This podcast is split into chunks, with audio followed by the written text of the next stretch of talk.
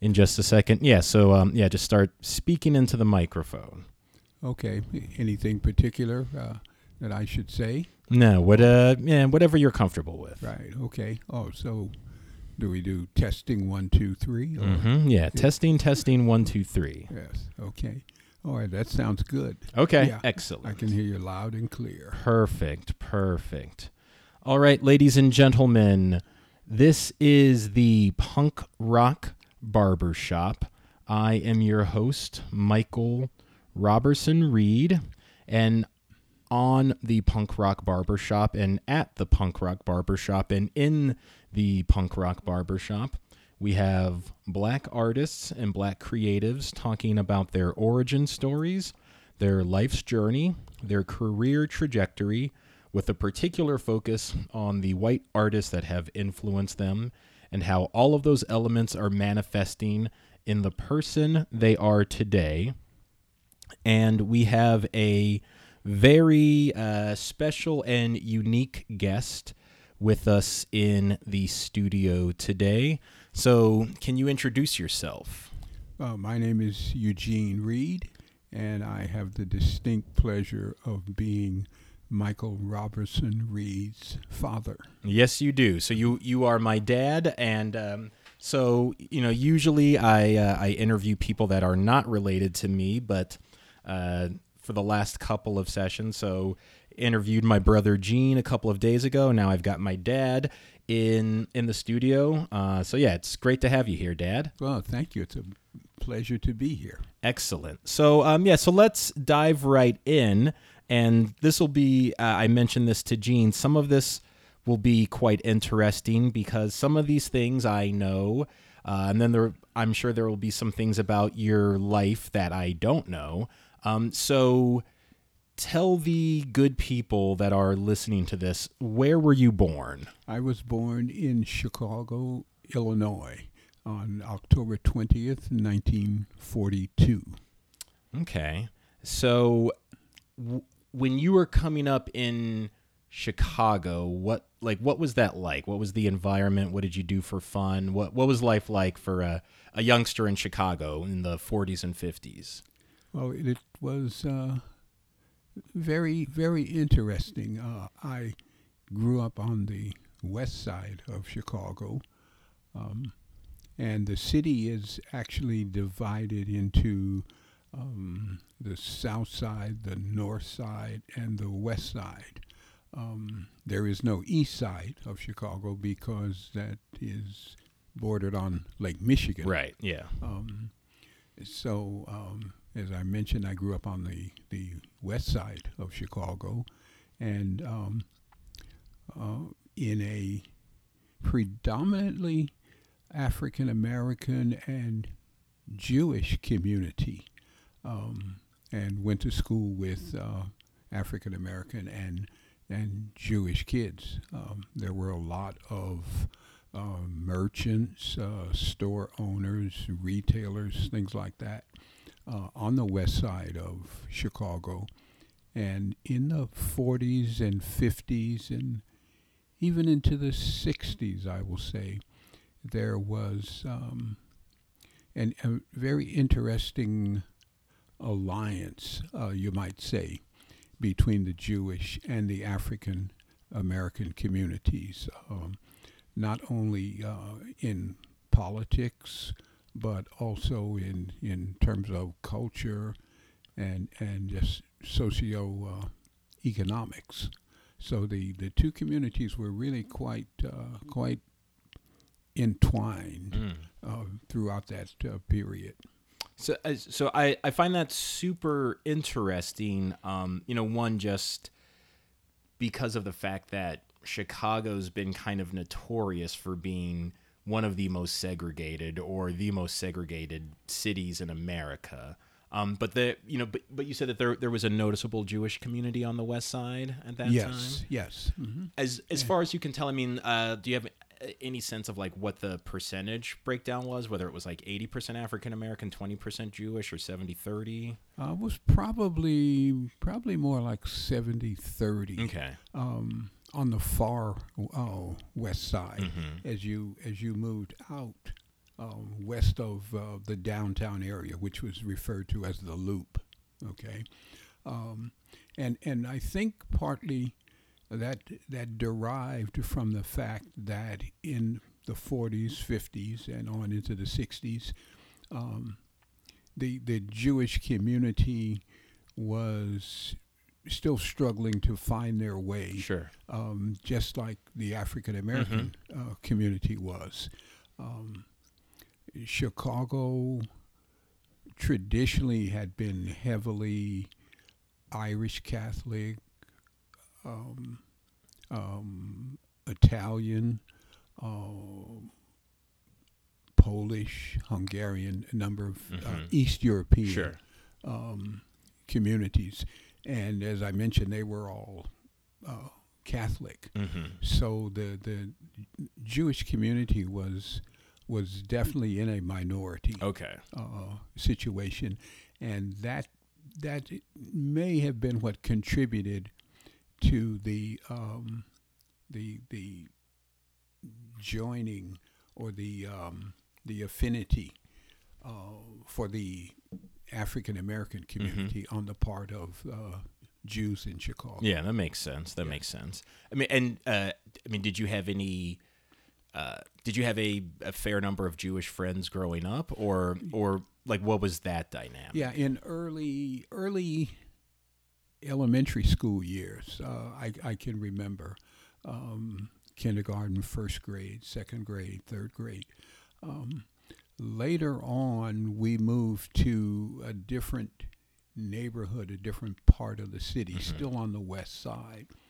Um, but that was probably more like uh, ninety percent Okay. African American, Sure. probably ten percent Jewish. Okay. Yeah.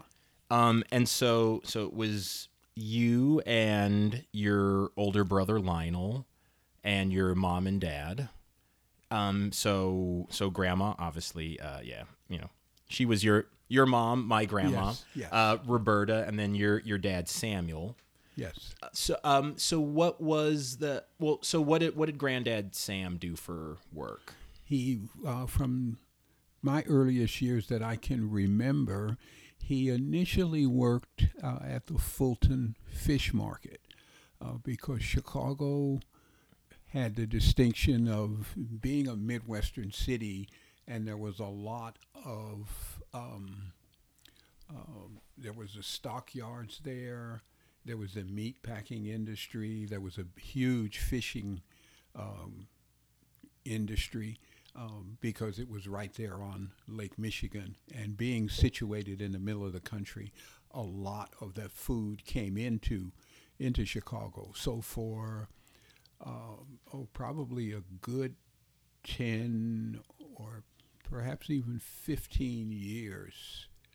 Um, I can remember my dad worked at the uh, Fulton Fish Market, Okay.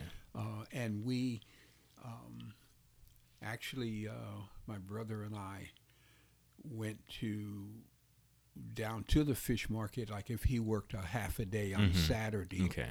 um, we could we would go down there and just you know watch the, Sure. the uh, men working and chopping up the fish and sorting it and and they they had fish in these huge like 500 gallon oak barrels Mhm. or wooden barrels something like that um, and uh, it was it was hard work it was it was re- really hard work but uh, my dad never you know shied away from it and it was you know it was a way to earn a good Sure. living Yeah. Yes, and uh,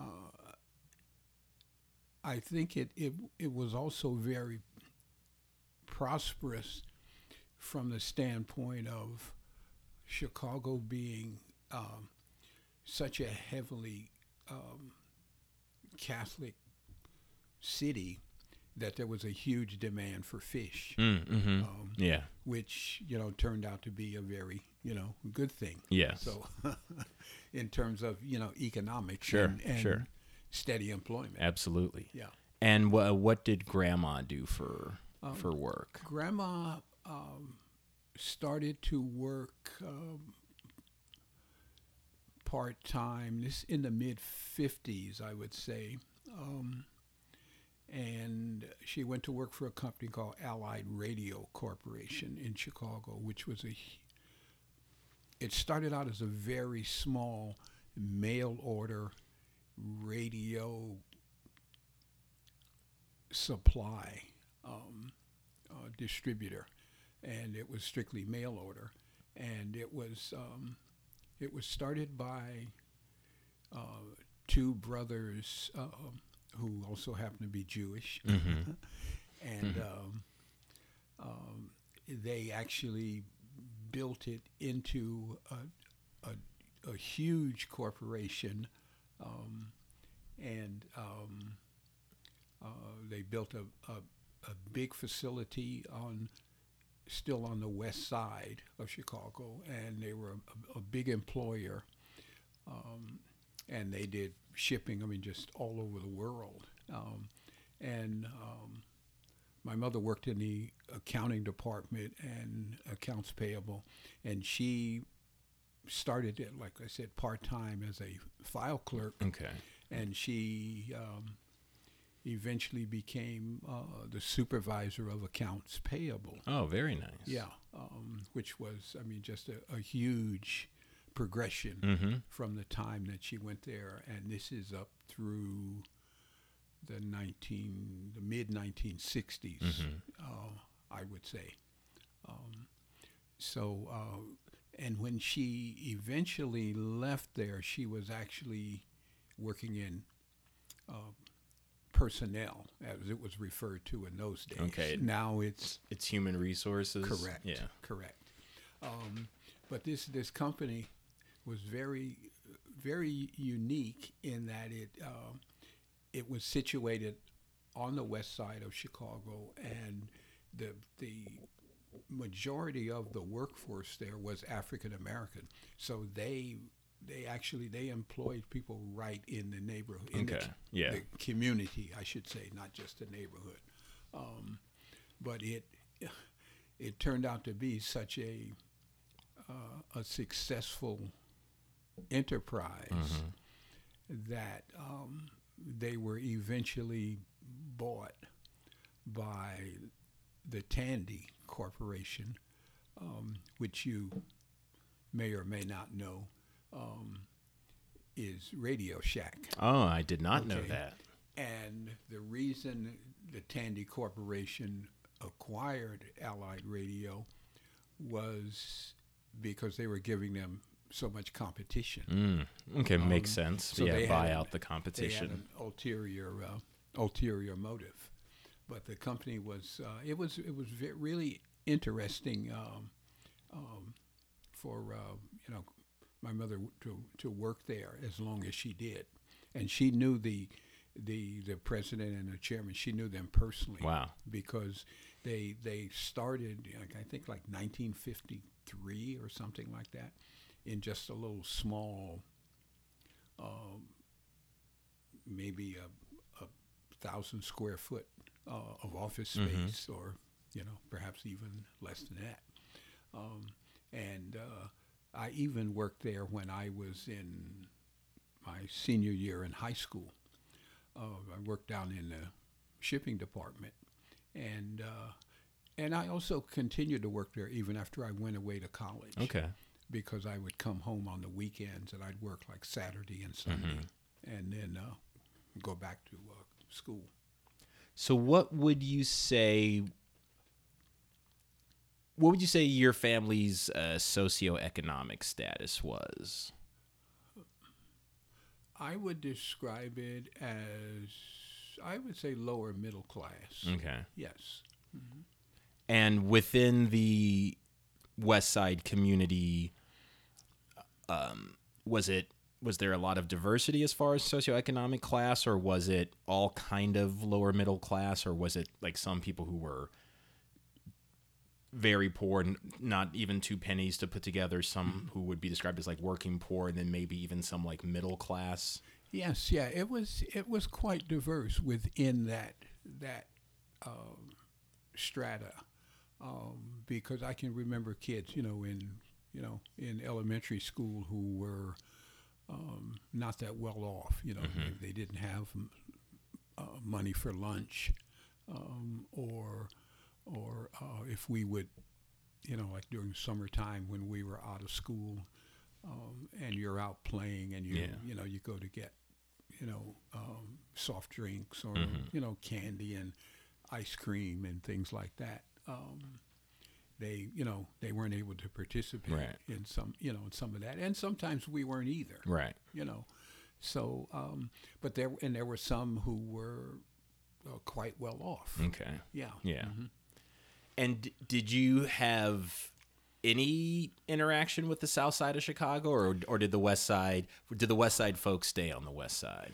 Yeah. The um, that was kind of an interesting dynamic because the South Side folks stayed on the South Side, and the West Side folks stayed on the on the West Side. I didn't have any interaction with kids from the South Side, and really until I went away to college. Okay. um, because um, I went to Northern Illinois University uh, first, um, and it was about 60 miles northwest of Chicago. So there were a lot of kids there from Chicago, you know.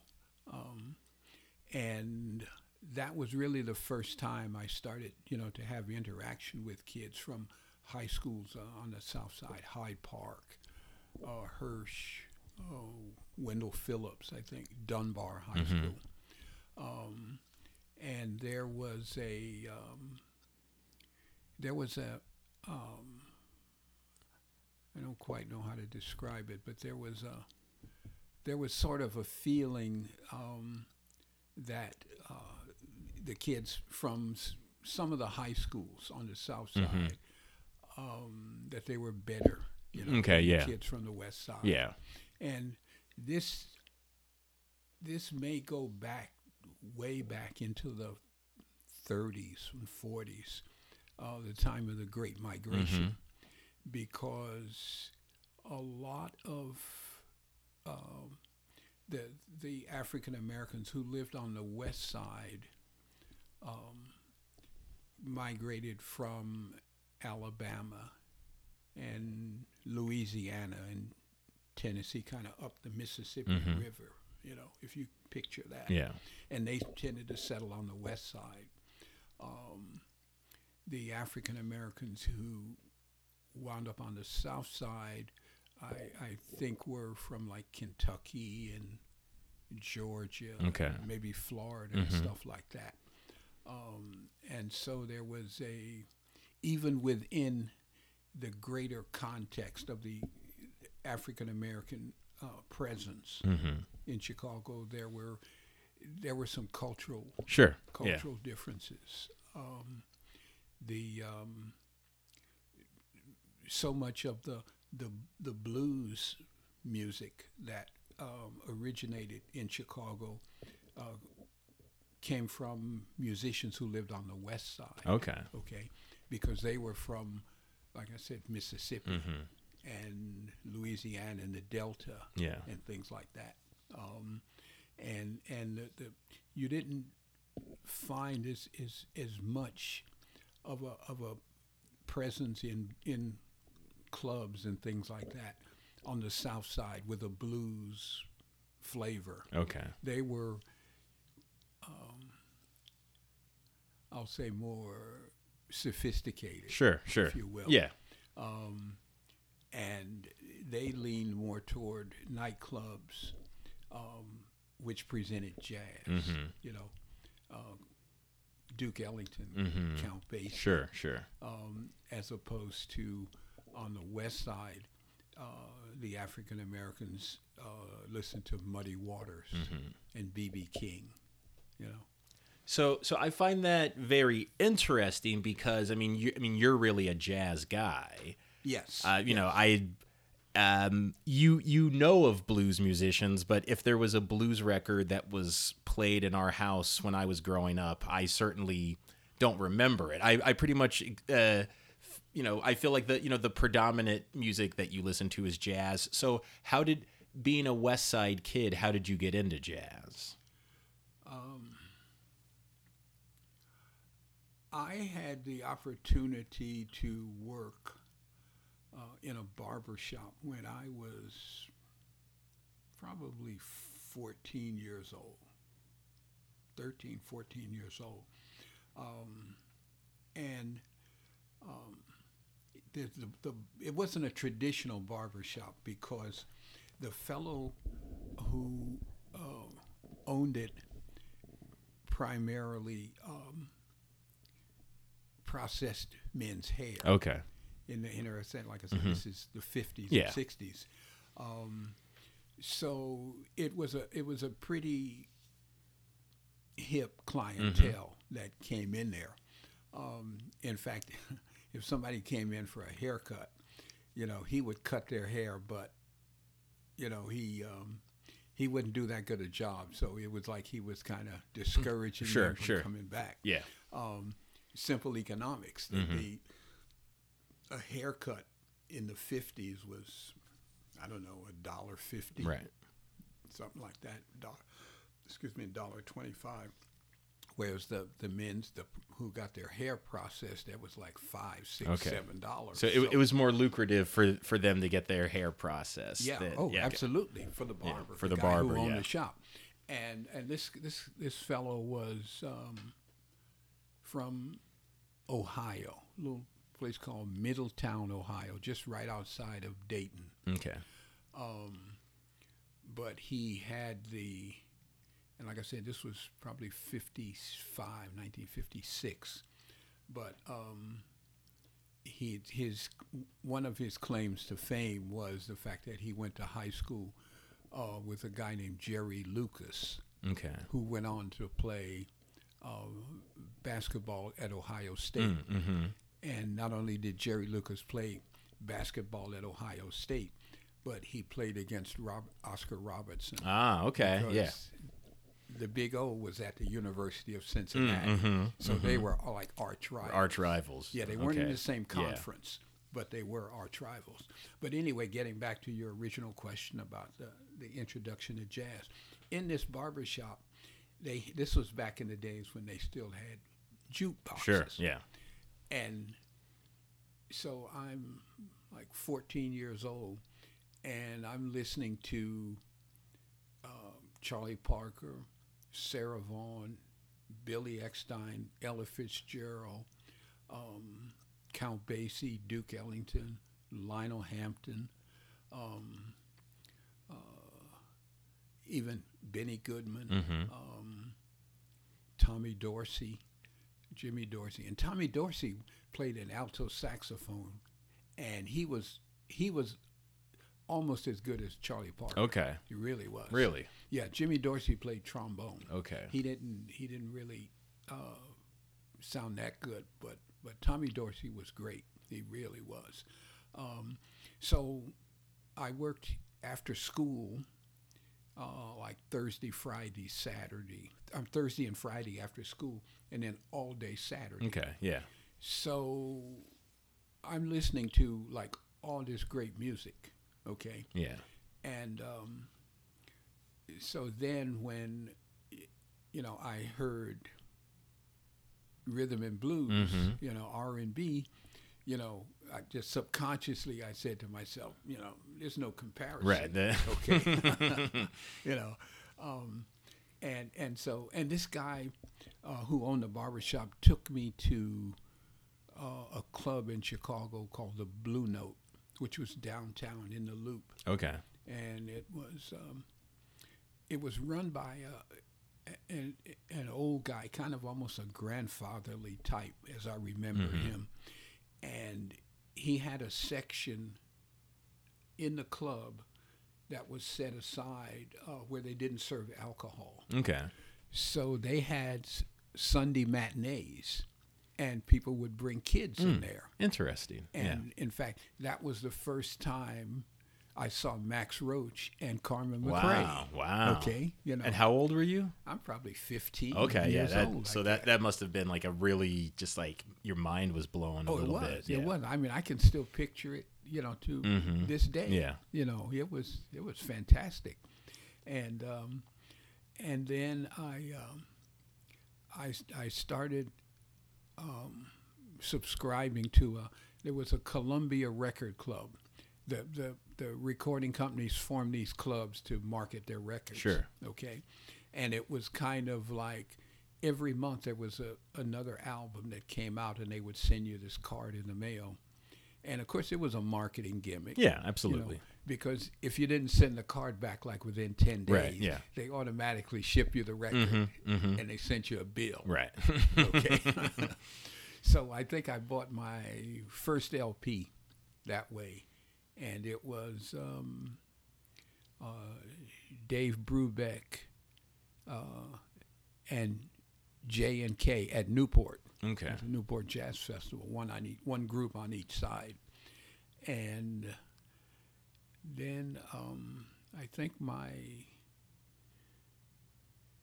my s- the second LP I bought um, was Sonny Rollins Okay. Yeah. because we, we we had a great jazz station in in Chicago. It came on in the evening. This guy was like seven to well, we had a couple of great stations, but this one came on from like seven to nine in the evening. A guy named Dick Buckley, and he just played great, great jazz.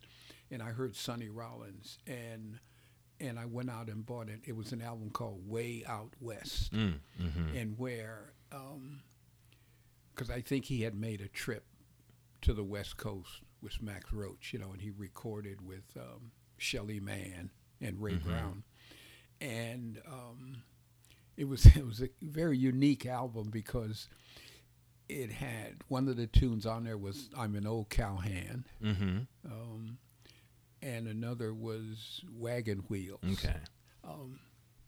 and it was a it was an interesting album for the time, the late '50s, because it didn't have a piano. Oh. It Okay. was a Yeah. tenor yeah. saxophone, bass, and drums. Mhm. You know, and that was just kind of a a, a forerunner to um, Sonny Rollins' uh, later groups. Yeah. You know, he dropped the piano.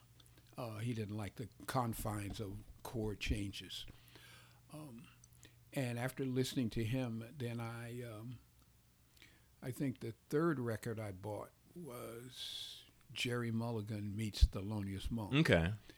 and you know, and by this time, I mean, my friends in high school thought I had gone off the deep Mhm, end. They mhm. they just thought I was just, you know, a hopeless case. Yeah. Because I was hooked after after I heard uh, Thelonious Monk. Mhm, I mhm. really was. And so, and were they like mostly listening to R and B and and doo wop or? Oh yeah, yeah, yeah, There was Atlantic Records. I mean, they were listening to you know Ruth Brown, Mm-hmm. um, the the Drifters. Uh, this is this is even before Motown. Okay. Yeah. Motown really didn't come in. We didn't become aware of Motown in Chicago until like the early 60s. Gotcha. You know, 60, 61, 62, like that. Um, but, um, uh, and then I also heard an, there was a, another guy on the radio um, during the daytime, a guy named Daddy-O Daylie Okay. and uh, he was on the south side, you know, and he was African American, and he was very hip, really Yeah. hip. I think his, I think his, as I recall, his first name was Holmes, Okay.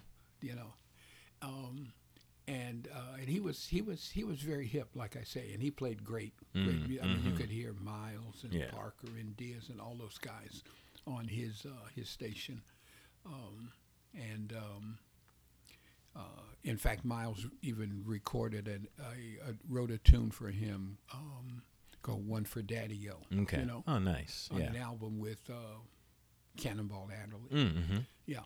Um, so by this time, you know, like 15, 16 years old, I was, you know, going off to college because I, I managed to graduate from high school when I was 16 years Yeah, old. yeah. I I, I wanted uh, that to be stated for the record. That's that's pretty impressive. I mean, you, you went to college at a at a fairly young age. Yes, I did, and I went away to college. Mhm. Um, Yeah. it wasn't far. Like I said, it was about sixty miles outside the city. But yeah, still, I mean, you know, there there are some people who even today have a hard time physically leaving their parents' house, and they're in their mid twenties. Yeah, that's yeah, that's true. That's true. Um, but I've I've always been a an adventurous type. You Mhm. know, like to travel. My my parents, our parents install instill, excuse me, instilled that in us. Yeah. You know, from an early age. In fact, um, just to kind of backtrack to uh, earlier years, you know, growing up in Chicago, uh, my brother and I used to go to Tennessee, down to Franklin, Tennessee, just outside of Nashville Mhm. in the summer. Yeah. Um, and uh, we would be down there for, oh, probably like a month, I guess, something like that. Yeah, about you know, four weeks. And, um, you know, and my dad always took his vacation the last two weeks in August. Okay. Yeah, as long as I can remember, he always did that. And uh, we would, my brother Lionel and I, we would go down on the train, the Illinois Central, and um, stay for the summer. And then my mom and dad would drive down and pick us up. You know, And and who would you stay with when you were down We in would- Tennessee? our my great grandfather had a farm um, just outside of Nashville Okay. um, and this is on my mother's side. Um, and uh, so we would go down there and work, you know, and on the farm Mhm. and all that. And it was, it was in some respects, it was it was a, it was great. It was Sure, fun to yeah. be out of the city and stuff.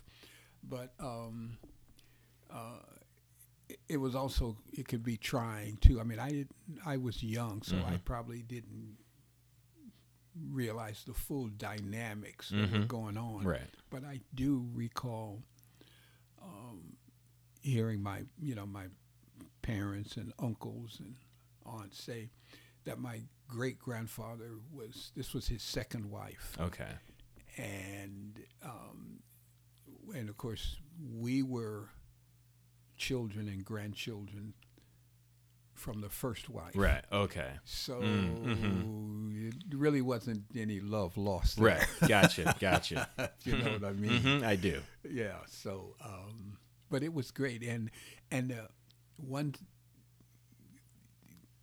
neat thing about it was we got a chance. We got out of the city. Yeah. You know, and uh, I mean, because I mean, you're in on the west side of Chicago, even the south side of Chicago.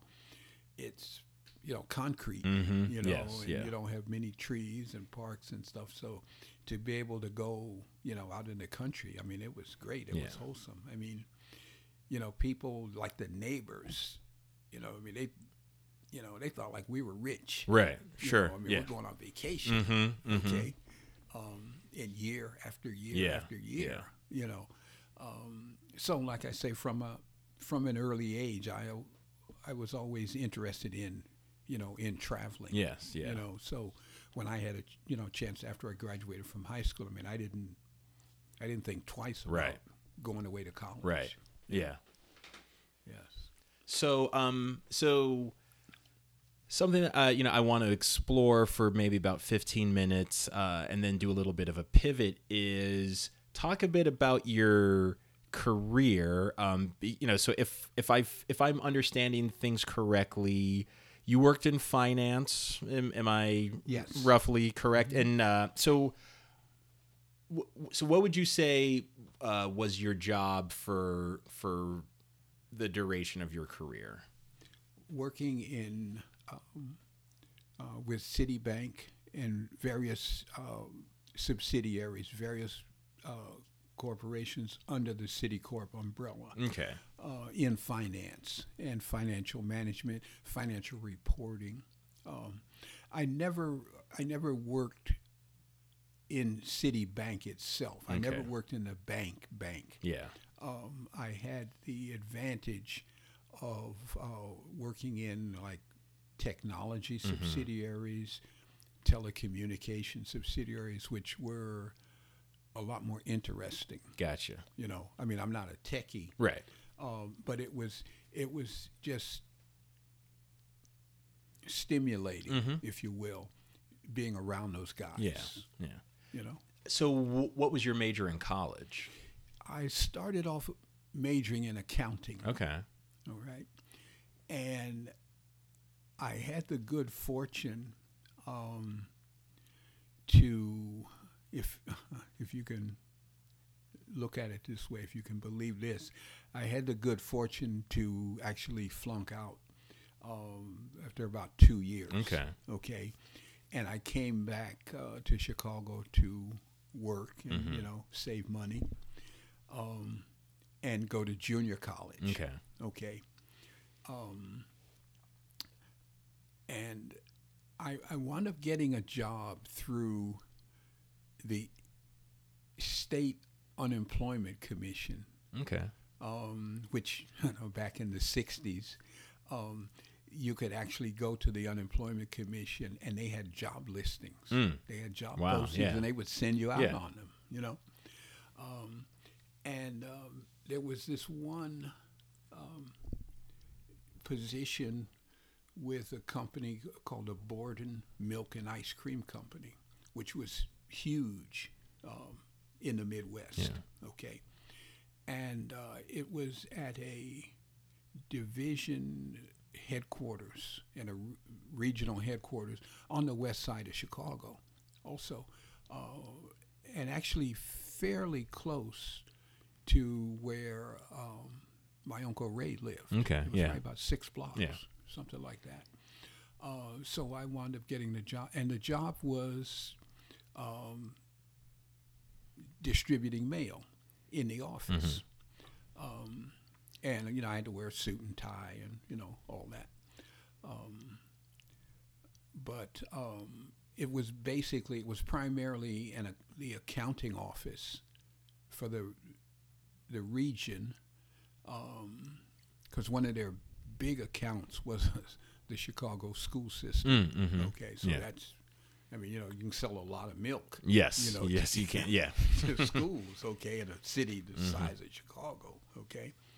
Um, and I'm sure there was some politics Yeah. involved in in that, There always is. especially in a city like Mhm. Chicago, you know, which is very political. All right, um, but um, the reason I say I, I had the good fortune to uh, to work on that in that job is because, for one, um, it showed me what an accounting office environment was Mhm. like yeah. okay and I, I i saw that it was a lot of nuts and bolts Mhm. work Yeah. okay and dealing with you know dollars and Yeah. cents i mean down to the penny and you know as a re- and i worked there for two years Mm. okay um, and about i guess after the first year a job opened up in the accounting department so i got promoted out there and i was keeping track of fixed assets Mhm. equipment Yeah. but through this, throughout this period, I realized that I didn't want to be an accounting Sure, yeah. Okay, because Yeah. it was just too confining. Mm-hmm. Mm-hmm. Okay. Um, but the other thing that was really nice about it, in fact, it was great, was the just the exposure I got to the corporate environment Yeah. because they actually had um, officers. They had a, a chairman and a president and probably four or five vice presidents there in Yeah. the building. And, you know, I would, you know, interact with those guys, you know, periodically. You know, they'd come in, you know, to pick up their mail and do things, and they'd, you know, just strike up Sure, yeah. conversations and, and whatnot, you know. Um, so um, uh, that was really beneficial in, in my development, Mhm. okay?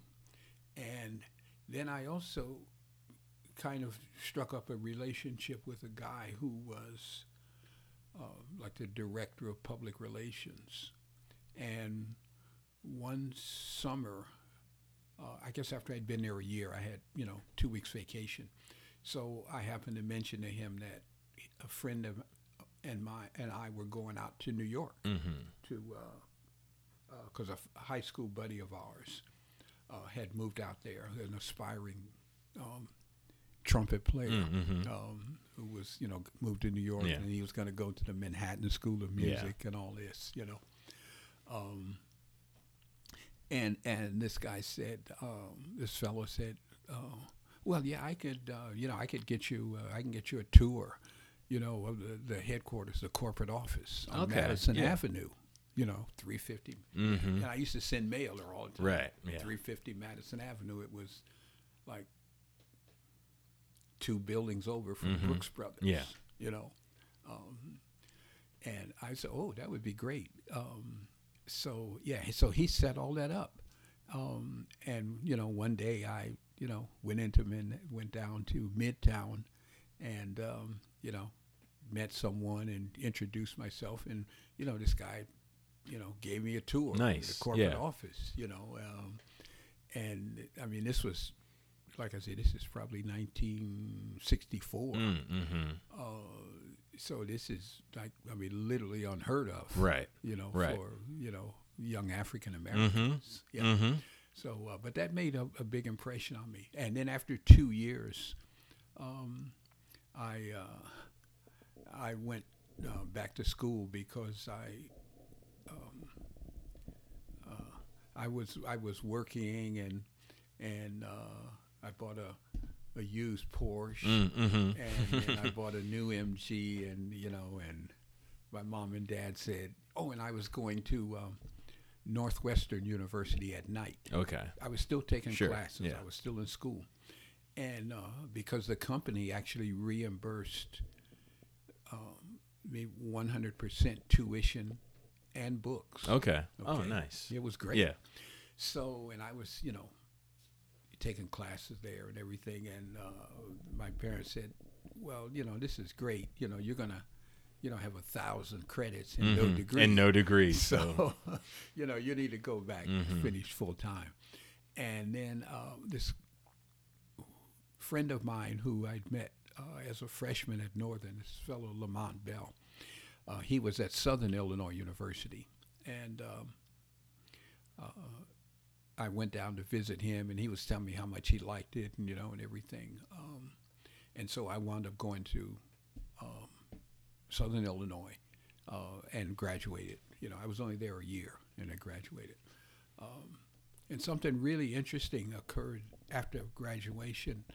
Um, I, I took a test for the federal government. It was called the Federal Service Entrance Exam Okay. the FSEE, and uh, it was for a whole different a litany of positions, and one of them was with the Social Security Administration. One was with the Treasury Department, and I actually interviewed with someone at the Treasury Department. Okay.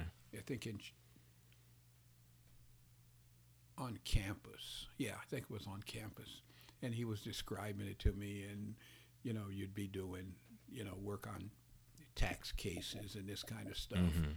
But he said also since we're part of the Treasury Department, you know, um, you know, like if the president comes to town, you know, you might you know be called upon to you know do security Right, work and all that. And you know, as you know, I got to think, well, I don't know, think I want to do that. Yeah.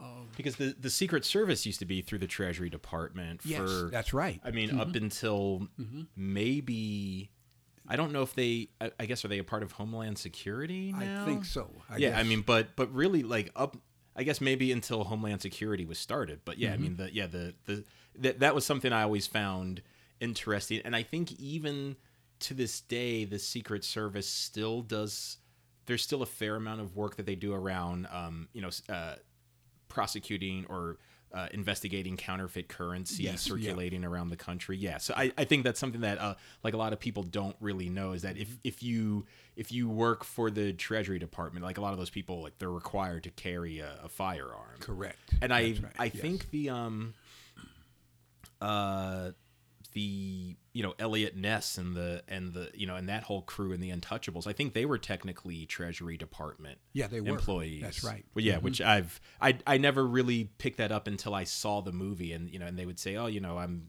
you know I'm Lieutenant Ness or Detective Ness from the Treasury Department. Yes. Okay. exactly. Exactly. Yeah. So I um, I didn't think I wanted you know to do that as a career, uh, but also this same exam. Um, uh, put you in line for positions with the Social Security Administration. Okay, and and then I I also had an interview on campus with General Motors, um, and they were interested in me. Uh, so know I, I wanted to pursue that. Yeah. Okay. I mean, you know, GM was, you know, the biggest automaker, you know, in the world. You know, this, like I said, 1965. Um, even after the Corvair, you know. Um, in fact, uh, my dad had a Corvair. What, so what, what's a what's a Corvair? it was a, it was a subcompact car, Okay, uh, interesting. rear-mounted engine. Mm. okay um, and unfortunately um, it ran into ralph nader Ah, okay. Now Okay. I I know of this Yes. now. Yes. okay okay Yeah. and there were some design flaws Sure, sure. and it was unsafe and in fact i think that was the name of his book Mm-hmm. unsafe at any speed Yes, it was. because It, it, was, was. like i say rear mounted engine Okay, so so th- so th- this is the car that really made the the Ralph Nader that we know today. Exactly. Okay. Exactly. Yeah, he began his crusade Mm-hmm. and never stopped. Um, but interestingly enough, um, it was a great concept. Sure, Okay, sure. which had Detroit pursued it, Mm-hmm. um, they may very well have fended off the Japanese. Right, yeah, Okay, yeah. but they didn't. They gave up on it. Mm, okay, mhm. and that left that market wide open. Yeah, yeah. Okay, and you know the rest is history. Yes. Um, so so anyway, I was I was um, uh, being recruited by General Motors as well, and their parts division was um, headquartered in a town called Flint, Michigan. Flint, Michigan. The yes. Okay. Yeah. So they sent me an airline ticket. Mm, You know, mhm. first time I'd ever flown Mm. on a plane. They sent me an airline ticket. I flew out of Midway Airport on a little two-engine prop plane. Went up there, spent a whole day, you know, and I had interviews and you know this and that, and they were really interested. They wanted, you know, because they wanted to start, you know, diversifying their Mhm. management Yeah. and you know professional staff. And you know, and I was, you know, thinking, you know, it's a little small town, Right. And you know, I grew up in Chicago. You're you're coming from a big city. Yeah, you know, and I'm wondering, you know, there's probably aren't any jazz clubs here, Right, you right. know, and, and whatnot. So I didn't take the job. Mm, mm-hmm. But as a result of going on that interview, I missed like the first week. I missed the start of the training class for the Social Security Administration. Okay. And so when I get back, you know, and I call the the uh, office and talk to him, you know, the guy tells me to come in to his office. He's like the manager or the director or Yeah. something, and he will give me like a week's training to bring me up to speed with the rest of Mhm. the class. Yeah. So I go down to the office there, um, near the loop, and you know he's going through all this, you know, the the, the lingo and all Mhm. the, everything and whatnot, and I'm sitting there in his office and I'm looking out at the and the office is huge. Yeah. Okay. And there are all these rows and rows Mm, of mhm. desks. Okay. And people are just working away Right. because it's I mean there's no computers. Yeah. Everything and they got file folders Right, yeah. like this high on the Mhm. desk, you know. And I'm looking out at that and I'm thinking, Whoa, man, I Yeah, that, that's that's not what you want to be a part of. that's not for me. Yeah. That's not for me. um, so I, you know, I, after a week, I, I told him, I said, it's it, it's not really the position for Yeah. me. You know, thanks, but but no thanks. Um, and um, when when I when I went back to school, when I went to Southern Illinois University, I changed my major from accounting to financial management. Okay. Okay, because I thought that would give me a broader scope Mm-hmm. okay, and it would be less, you know, confined, Yeah. less restrictive, even just from the resume standpoint, Yeah. yeah. you know. And I managed to um, get a job. I guess it probably took me another about a month or so, maybe a couple of months, um, with IBM Mm. in hmm Chicago, and I was and actually I was on my way back from another interview in the morning, and I was walking up Michigan Avenue. I was on South Michigan Avenue, uh, and I was coming back up, and I saw this IBM building, and you could recognize it because they they had the windows on the front of the building on Michigan Avenue. The windows were staggered. They looked like a IBM punch card. Oh, okay. Oh, that's So that's that's pretty clever. yeah, that's pretty, you know, pretty cool. Yeah. And I went in, um, and this woman was uh, at the receptionist desk, and I, you know, said I'd, you know, like to fill out an application. And um, and she was, she was probably in her, I'm going to say 60s, late 50s, maybe early 60s, something like that. You know, very well dressed, very, Mhm. you know, composed, very professional, Yeah. you know, very IBM Yeah. looking. And she said, uh, "Well, we don't, you know, really uh, take applicants who walk in Yeah. off the street, you know." And uh, and she asked me, she says, uh, "You know, how did you, you know, happen to come here? How did you happen to come into the IBM Yeah. office?" And and I told her that when, you know, I worked for the Borden Milk and Ice Mhm. Cream Company. Um, they installed an IBM computer uh, in like 1964, I think it was, and this was, you know, like only the second generation. Sure. I think it was like the 1400 series mainframe, Mhm. you know, and and I, you know, told her how, you know, that just, you know, revolutionized the uh, the uh, accounting system Yeah. there and the payroll and the inventory system, you know, because I kind of had her interest Mhm. at this point, Yeah. you know, um, and and uh, and I, you know, I so I said, it, you know, it seems like, you know, computers are becoming, you know, the wave of the Mhm. future, okay, in the business world, Yeah. and and and you know, and then I said, and when I think of computers, you know, I said I just naturally think of IBM Of IBM. as being Mhm. the biggest Yeah. and the best, okay. She gets this big smile on Mhm. her Yeah. face. Now, now you're speaking her language. Right. Yeah. Okay. She reaches down into the drawer in the desk, pulls out an application, Mm, mhm. and has me fill it out. And yeah. Okay. Yeah. okay. and and um, um, turns out she was the director of personnel. Mm, Okay. mhm. Filling in for the receptionist In- oh, interesting. who yeah. was at lunch. Wow. Okay. Wow. so you talk about being in the right place Yes. at the right time. yeah. That's that's it's an, an amazing stroke of luck. Yeah, Yeah. it was. It, re- it was a blessing. It Mhm. really was. Little, you know, did I know at the time.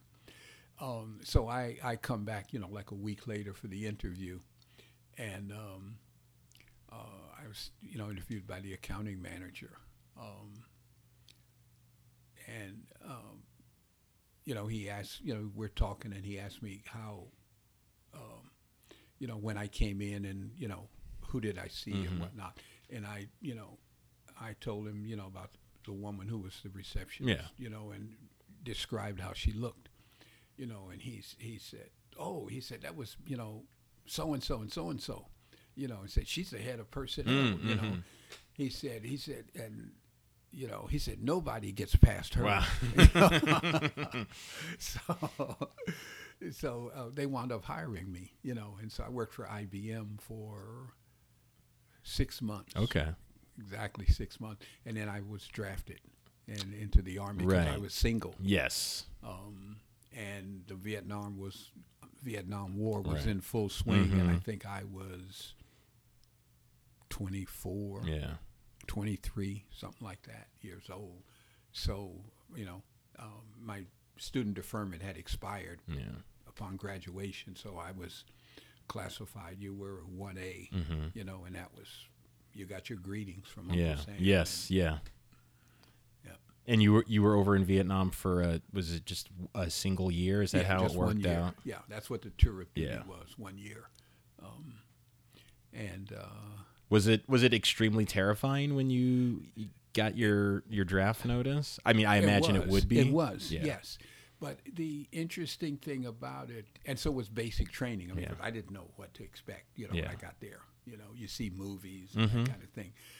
But I had the good fortune to take basic training um, at Fort Campbell, Kentucky, Okay. which is where the 101st Airborne Paratrooper Okay. division Yeah. is, was based. So they had just converted it to basic training. Um, and I was in like the first class. Mm-hmm. So the drill instructors were not, they weren't hardcore. Okay. You know, yeah. it wasn't anything like, you know, what you saw in the movies. Right. Right. You know, because they were, they were learning also. Sure. So Sure. that was kind of, that was good. Okay. That was that was actually Yeah. good. Um, and then for my what they call advanced individual training, I think AIT, I went to Fort Gordon, Georgia, Okay. which is near Augusta, Okay. and that's where I went to signal school Mm-hmm. um, to be a communication specialist. Yeah. know. So you were in the Signal Corps, Yes. correct? Mhm. So what was? I mean, I imagine that there's not necessarily a typical day in the army, and especially during you know, active combat. But so, but like, what what was what was your your overall responsibilities in the Signal Corps? well, we're sending and receiving all messages, Okay. all sorts of messages, yeah. you know. And I was in the what they call a headquarters company, um, and so there was, you know, like communications, there was personnel, there was finance, there was other stuff. So we were always we were in a compound. Mm-hmm. Okay. You know, we weren't out in the field, Right. which was good. Right. Um, and that was for my first six months Mm-hmm. and I was in a uh, a town called, or right outside of a town called Nha Trang, Mm-hmm. um, which was right on the South China Sea, Mm. and it was midway through the country. If you if you just think of Vietnam, South Vietnam, Mm-hmm. in the shape of California, Mm-hmm. we would have been probably somewhere around like maybe Santa Barbara. Okay. Yeah. something like that. Yeah. Which was relatively safe. Mm-hmm. The north and the south were, you know, where all the fighting took Yeah. place. And in fact, inland also. Um, if you think of like, you know, Fresno and Right. Yeah. Bakersfield, Yeah. that was very dangerous. Okay. Because you started getting over to Laos Mm-hmm. and Cambodia Cambodia. stuff like that. Yeah. So that was my first six months. My second six months was completely the opposite Okay. because the army started to take over um, operations way up north Mm. from the Marine Corps, and so they needed communication. So we got shipped out. Okay. Um, well, we didn't get shipped out directly because after we packed everything up and we were all set to go on these ships to go up to Da Nang, uh, the Tet Offensive broke Mm. out. So probably for I don't know three or four weeks, you know, we were, you know, just like in the same clothes, Right. and eating C rations out of cans and all that. Yeah. You know, because we couldn't get out. Mhm. You know, and that was really the first time that area had been attacked. Yeah. It was. And then we get up to Da Nang. We go up there by what they call these LSTs, which are these, they're like World War II boats. And, you know, the front opens up Mm-hmm. and you drive Oh, right. Yeah. Yeah. trucks and Yeah. everything inside. So, you know, I I tell everyone that was my first cruise. Sure. Sure. Yeah. not, not the ideal cruise, but yeah, it was Right. that that was your first cruise. Yeah. So we get to Da Nang, and then and the Tet Offensive is still going Yeah. on, and so we're we're we're stuck there for probably another three or four weeks Mm. before we could actually go up to where we were, Phu Bai, I think it was Mhm. called, where we were going to be, um, and and the really the interesting part about that, just to show you what a small world it is. Um, I met a guy there because I was writing, you know, home and whatnot, and Grandma had told me that a friend of hers, son, was in the Marine Corps, Mhm. and I knew this kid because we grew up like across the street Yeah. from each other. His dad and my dad were good friends, and so I met this this kid that in the Marine Corps uh, at this base where we were going Mm, to. mhm. They were there already. Wow. Yeah. You know, uh, and this is what five thousand miles Yeah, away or something yeah. like that. You know, which is you know, pretty amazing. Yeah, absolutely. You know, yeah, yeah. So I was there my second six months, and uh, um, and that was a lot more. That was a lot more dangerous. Mhm. You know, and also a lot more primitive. Right. be- we were sleeping on cots, you know, and and uh, but not not. I mean, you had your sleeping bag, Sure, on yeah. the cot, and uh, um, the, the showers were, you know, a ten thousand gallon tank Mhm. chain. Yeah. you just pull on it, and the water comes Yeah. down. So, needless to say, the water wasn't heated. No, no, not at all. Not at all.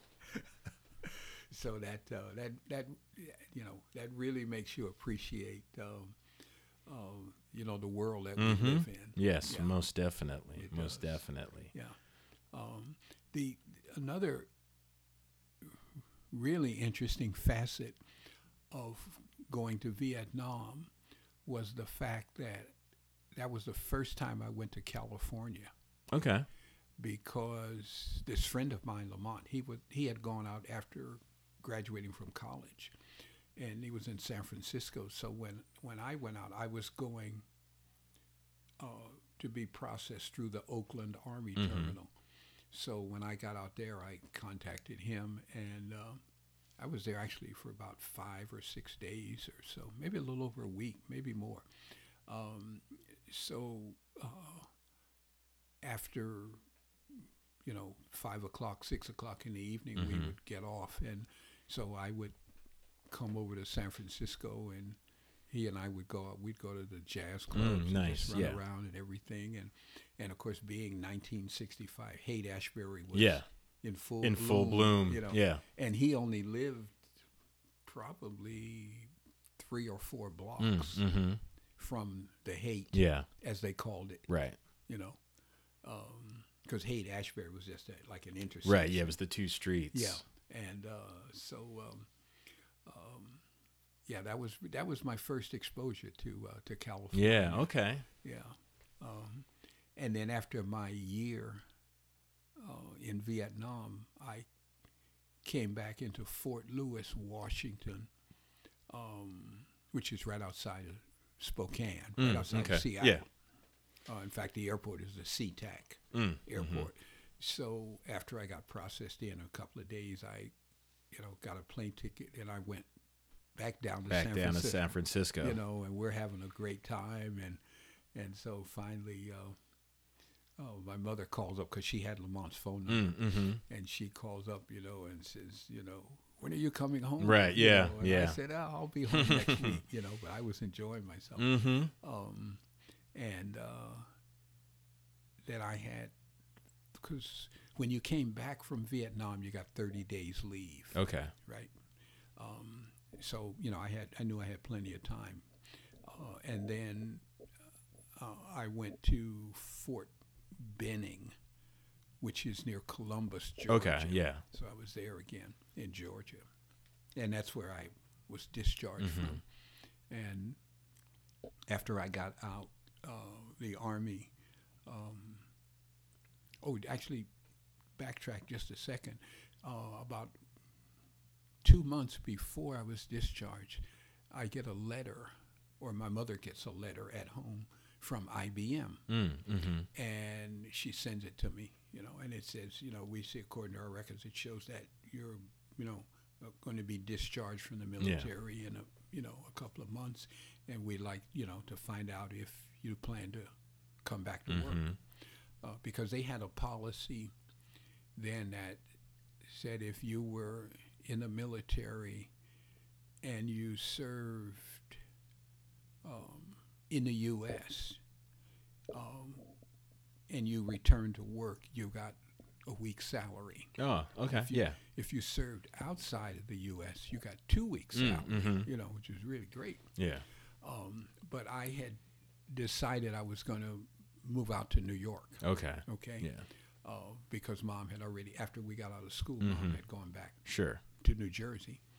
So um, I uh, and I had a car, you know, so I just drove right up, you know, the East Coast there, and and then I uh, I got a call, or actually, mom got a call at her house from a, f- a fellow who was my supervisor at IBM Mm-hmm. and he said, um, you know, do you, you know, do you plan to come back to work? Or, and I, I said, well, no, I've decided to move out to the East Coast, Yeah. you know, because I said I'm going to be getting married and, you know, want to be in New York. So he actually told me that um, I could go in to the IBM office in Manhattan Mm. Mm-hmm. in what they called uh, OPD, the Office Products Division. And, you know, he said, I'll set up an appointment there with you to interview with Yeah. someone. And, uh, you know, I said, well, okay, I really appreciate that. But, you know, by this time, I had already been interviewing and I had accepted a job with Avon I see. products Right. in Right. New York. Yeah. You know, but I, you know, thanked him and Mhm. everything. And and he said, okay, that's fine. He said, but you know, if if things don't work out, Right, you know, he yeah. said, you know, give me a call back. You know, um, so I, you know, I I had some some really good breaks. Yeah. you Yeah. know, ju- definitely. To, just beginning my Mhm, career. mhm, Absolutely. Very cool. Well, yeah. Thank thank you for sharing that. Um. So n- now I want to do a, a little bit of a transition. Um. And delve a little deeper into some of your artistic influences, some of the things that I've you know I've noticed in the years growing up with you. You know, and so something that I think is interesting is you know as I'm getting older now and you know i have a um, you know i have a son of my own now and just sort of thinking about well you know mercer is really going to know me as his dad and he's only going to know at least in the beginning uh, one sort of facet of me but he isn't he isn't necessarily going to know the life i had before he was born. And then you know at some point he'll learn about it and try to reconcile that. So you know for for our relationship you know i think it's i think it's fair to say that you were a pretty um no nonsense strict dad. I mean you weren't mean and you certainly you were a very loving person then and you are a very loving person now. But you you were no nonsense you didn't really tolerate a lot of uh shenanigans from us. I, you know i i would imagine because you wanted the best for Yes. for Gene and Terrence and I. Right. um you know but of course you know I only really saw you as this guy who would go to you know your your dad. So you go to work and you wear a suit and tie and you're very serious and you're telling us not to do stuff. Um but then there's this whole other side to you um, you know, which I didn't necessarily see. Be, I mean, like, and why would I notice it? I mean, I'm eight years old and things like that.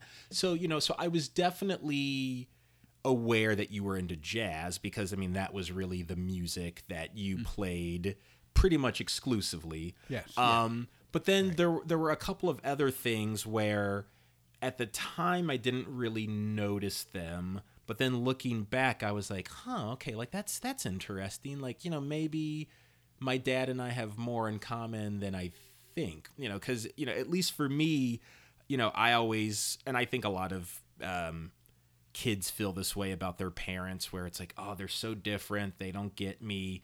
We have nothing in common. They don't know what it was like to be a kid. They're no fun. All of these things.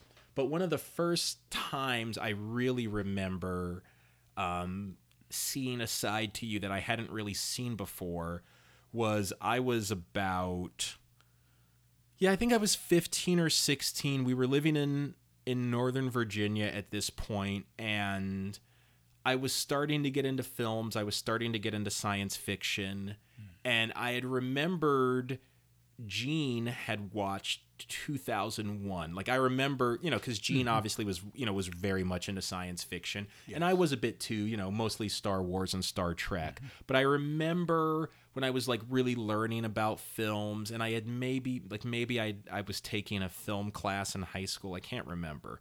But you know but i knew i think i knew that there was the 2001 film. I knew that there was the 2010 film um, you know, there was that blockbuster video across the street from the apartments that we lived in in Reston. right. So I, you know, I went there and I rented 2001 and I was really excited because I'm like, oh, it's going to be this awesome space movie like Star Wars. And I watched it and it was not anything like that at all. And I just remember thinking like, like what's going on? Like the first 40 minutes is just monkeys and chimps running around and like Yes. fighting each other. Right. and you know then this black slab shows up and then there someone's in space and then they land on the moon there's another black slab and then you know dave and the other guy are in space and hal kills them. And mm-hmm. it was you know super super super confusing. So i remember you got home from work and you know i think we you know we were just talking and and i said um oh yeah like you know i watched 2001 and i remember you you said oh well isn't it really interesting because the monolith represents the evolution of humankind and that was the first time that i'm like oh okay there's something to this movie because like i just didn't really get it.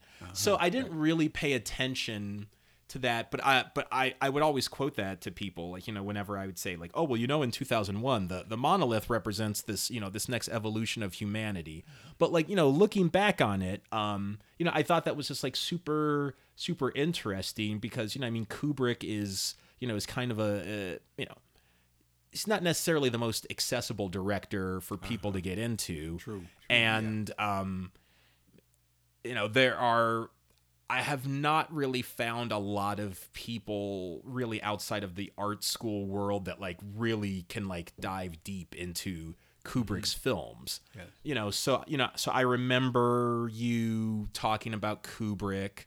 I remember um at a certain point re- when I was in my 20s and you had mentioned that you know Roman Polanski was you know was a big director that you were into and you like you know movies like Chinatown Yes, things yeah. like that so so I'm I'm just kind of curious like like what were some of the the artistic like what was some of the art aside from jazz that you were into like like what were some of the other film directors and, and Yeah. films that you were really into Well, I would say, um, uh, in addition to to Polanski, uh, would be uh, Ingmar Bergman. mm-hmm Um, yeah, I saw a couple of his films, um, and uh, th- this would be like on trips to New York, Yeah. too. By the way, because you didn't we didn't get a lot of foreign films in Chicago, but uh, a couple of times when uh, I went to New York, um, uh, I stayed down in the village,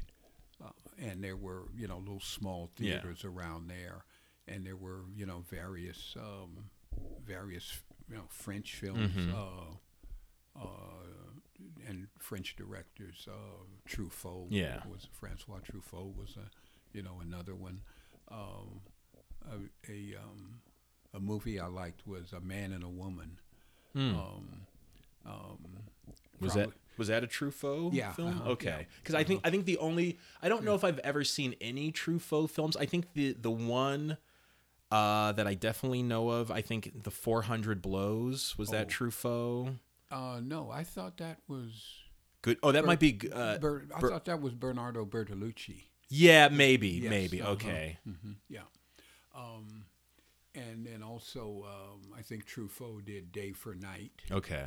um, yeah, there were there were several, uh, and they just kind of intrigued me. Uh, I, I guess that you know in my early twenties, late teens, early twenties, um, I I just had a, a an interest, a ke- pretty keen interest in things foreign. Mm-hmm. Yeah. Um, you know, foreign cars Yeah.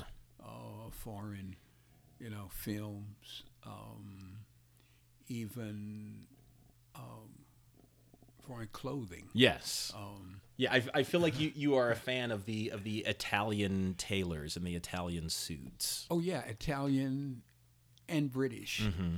Yeah. Um, and um, Because uh, so s- s- sidebar, not to interrupt, but I I remember that two things about uh, about suits. Yeah, 'cause I mean, you know, you f- for for most of my time, you wore you know you wore suits to work. Yes. Really until I was in high school in the mid to late '90s, when it seems like yeah. everyone no one wore a s- Yeah. s- suits kind of went out of vogue and then and now you know no one wears a suit Right, right. i feel like see, anymore Initially, uh, it was the yeah, it was the late '80s, early '90s, when business casual started on Fridays.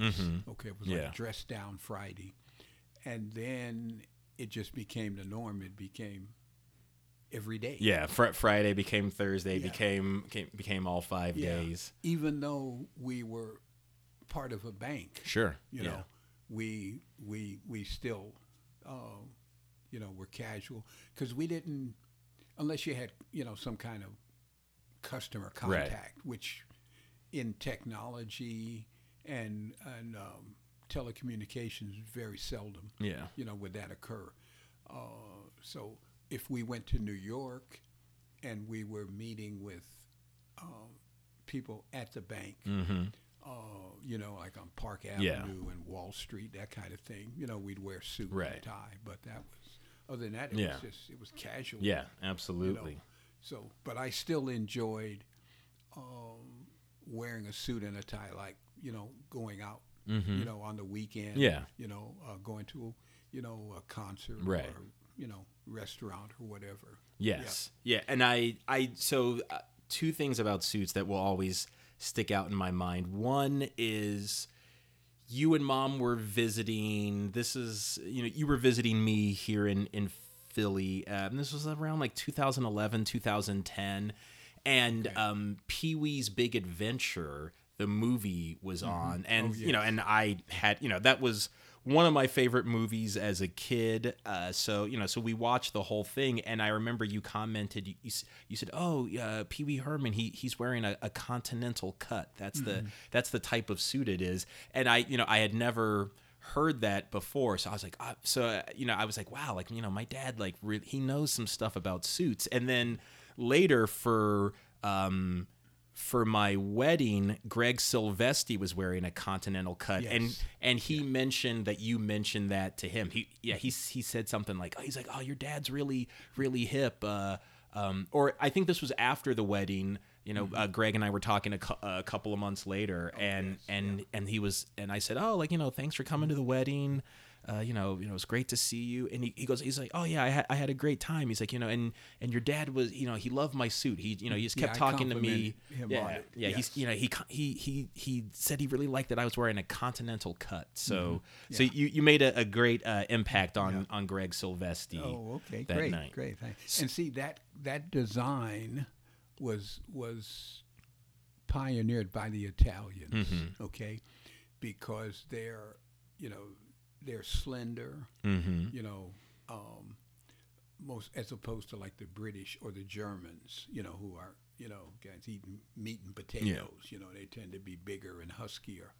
And the uh, and the, so the Italians and the French they really um, developed that, and and that's what it became known as in the '60s. You know, the Continental. you know, and there were some American designers who came in later, but it was really the Italian uh, designers who who developed it, who uh, pioneered it. Yeah. Interesting, interesting. And some, so do you remember, um, you know, like, so aside from uh, Kubrick and Bergman, what, were, who were some of the other directors or some of the other films that you were into at that time? Um, I, I probably don't remember the, uh, the the directors quite as much, um, but um, trying to think of some of the other films that uh, that I I would uh, go to see. Um, uh, well, I was a, a, a big Steve McQueen fan.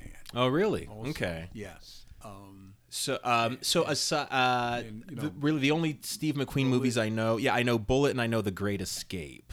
I feel like I feel like The Great Escape, at least for my generation, like that that's the one that everyone knows because I mean that had, I think like Charles Bronson was it like there there there Yes, were some yeah. uh, some other like significant people. yeah. Um, and then there was uh, was it? I think he was in Papillon. Wasn't he in Papillon with Dustin Hoffman? Uh, I see. I don't remember because I I only saw I saw five minutes of Papillon. Hmm. It came on KTLA in in California. I think I Oh, was like yeah. eight, and it kind of uh, freaked me out because they they showed someone getting beheaded with a guillotine. Oh. So as soon as that happened, I just like I turned, Oh, and I had no idea that. Um, I didn't even know until a couple of maybe last year that it was based on a true story. Like you know, it Mm-hmm. was based on the n- novel because they actually did a remake of it. Um, it came out, yeah, I think it came out about a year ago. It didn't really do that well, Mm-hmm. uh, but this guy, his name is Charlie Hunnam, I believe. Naomi will get very mad at me for butchering his name because he he was in a show called Sons of Anarchy about a like a motorcycle club in Oh, yes, California yeah, on FX. But yeah, but he he was he was in it. Um, yeah, okay. Frank and I tried to see it, but it was out of the theaters before Oh, yeah, before we could yeah, see it. Yeah, so uh, yeah, I'm not sure if Steve McQueen was in Papillon. right. Right. Okay. okay. Okay, but you were a Steve McQueen fan. Yes, yeah, um, and because he he kind of represented a a, a, a different uh, type of actor, Mm-hmm. you know, for those of us who were younger, Right. You know, in the in the sixties, Yeah. you know, because I mean, we had you know we had been exposed to, we grew up with, you know, the the the, the you know the the classics, you know, Right. you know, you know Henry Fonda Mhm. and you know Gary Cooper, Yeah. and, you know Cary Grant, Yeah. and guys like this, and you know McQueen was, you know, just kind of just a rebel. Right. Yeah. Yeah. You Bit know. bit more rugged, more more of the kind of anti-hero. Yes, Yeah. yeah, uh-huh. yeah, and uh, and that you know I I I I, I liked that. Mhm. I liked him, you know, because it was so, you know, different from Sure. from me. Yeah. You know. Yeah. Absolutely. absolutely. Yeah. That. Yeah. That's that. That's also kind of what I find interesting because I'm like, you're you, you seem like a very uh, anti Steve McQueen guy. Yeah. I mean, like you're you're not really someone who I you know I wouldn't call you rugged. You know. Yeah. Yeah. That's uh, yeah. That's not necessarily how you get down. Um, and then, so and then something else that I'm wondering, and this might just be like a total guess on my part. Uh, so feel free to let me know if I'm completely wrong. Were you in, in any way influenced by Bob Newhart? So I, I have I have a Bob Newhart theory about Oh. you. So so am, am am I correct in in thinking that you were influenced by Bob Newhart, or at least you know you had a certain amount of, uh, or you know still have a certain amount of affection for him? Oh, I definitely do. Okay. Definitely do. Uh, and the influence is probably, you know, more subconscious, Mhm. you know, than, than I'm aware of, you know. Um, but um, just, you know, just just observing him and and you know knowing you know he because he I think he's from Chicago. Yes, also, yeah. You know, and and seeing his his his style and his sense of humor. Yeah. Um, it, it's it's always appealed to me. Right, It, right. It really has. You know, like when you know he and I think it was Suzanne Pleshette. Mm-hmm. You know, had the show, and um, and it's like when periodically, uh, not even periodically, it's almost like once in a blue moon, he shows up on the Big Bang. Mm-hmm. Yes. Yes. You know, I mean, you know, I like really perk up. Yes, You know, yeah. To me, that that's great. Yeah. You know. Yeah, so that that that's something I definitely have noticed because I remember, you know, watching um, whichever show of his. Yeah, I guess it was Newhart was the show with Suzanne Pleshette that came on like I in the eighties. Yeah, I think that's what it was. Yeah, I I, I kind of get them all confused. Yeah, because I guess the the Bob Newhart show was the one in the seventies. Newhart was the one in the 80s. Yeah, yeah, I think so. He even had a very short-lived sitcom called The Bob Newhart Show, maybe in the early 90s, but I don't I don't really think it went anywhere. Um, but you know, so I so I remember like watching some episodes at the house. I remember watching some episodes at you know at grandma and grandpa's house.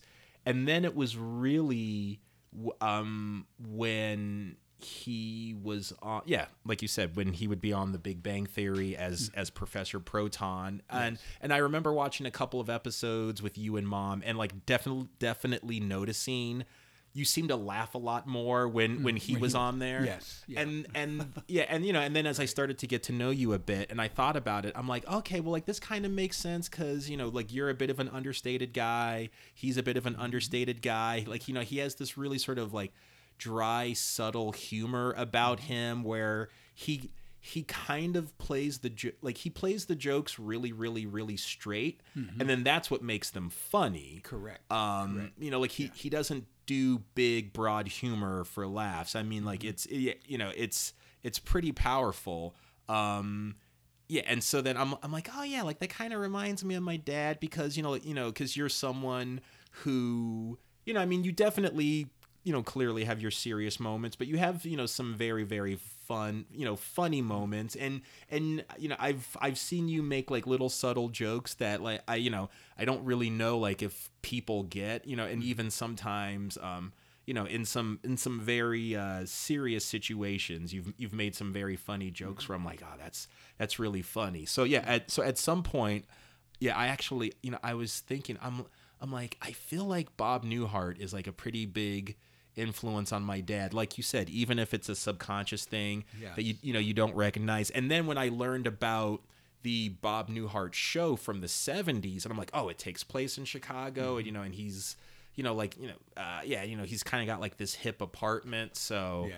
okay so yeah so it's it's good to know that my uh my theories are not wildly oh no, no, no, no. Not they're, wildly they're right off. on. Yes. excellent excellent yeah. um and there's uh there's just a couple more things that I wanted to to cover with you. Um you know, you you are very into jazz and um you know, Miles Davis is I think arguably you know, as least at least in far as like you know the mod, you know, modern in air quotes jazz musicians. Yeah, I I, I feel like he's you know he's the most well known jazz musician around the world, at least of you know of my generation. Yes. Oh yeah. Yeah. Um. Yeah. So, how did you get into Miles, and and and what was the affinity with Miles? Because I, I I find him to be such an uh, an interesting figure, and like the more that I learn about him, just the the more that I I just find him so completely interesting. Yeah, yeah. Um, I uh, I first heard him um, on some '78 recordings um, uh, because he initially when he um, moved from um, East St. Louis up to New York, he was playing with Charlie Parker and a good friend of my dad's um, gave me some records, gave me some 78s. Um, and this fellow um, uh, was, he was married to a, a, a good friend of grandma's. Um, and his, his mother, by the way, was Grandma Jackson that you hear us talk about in Pasadena. Mm, Okay? really? Yes. Wow. Yeah, they're from originally they're from St. Louis, Okay.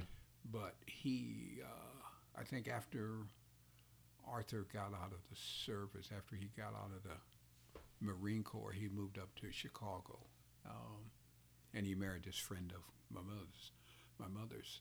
Um, but he saw that you know I was into jazz, and he gave me. Uh, it was almost like a portfolio because they had some literally like binders. Mhm. Oh, excuse Yeah. me, binders that had cardboard sleeves or paper sleeves in them that would hold maybe six or eight 78 RPM Okay, yeah. records. Okay.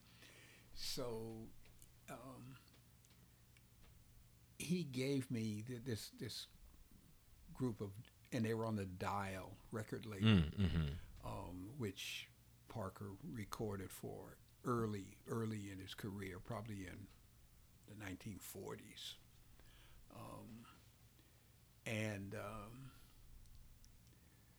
I was I was and I just loved them. They sounded great. They really did. And see, at that time, that was probably the first records Miles Davis made. Okay, he was yeah. probably I don't know 19 Yeah. or something. Um, but the, the the thing that I remember, I will never forget, um, is I was listening to one of these one time, and we had a um, we had a, a turntable, a record changer that played 78s, 78, 45, 33 and a third, and there was actually an attempt to market a 16 and a third RPM record at Mm, one time okay. back in the 50s, but it didn't it didn't fly. Um, but anyway, I, I was listening to these 78s one time, and I finished, and I took it off, and the cover, the binder was laying, you know, like over here on the floor, hmm and it was carpeting, wall to wall carpeting.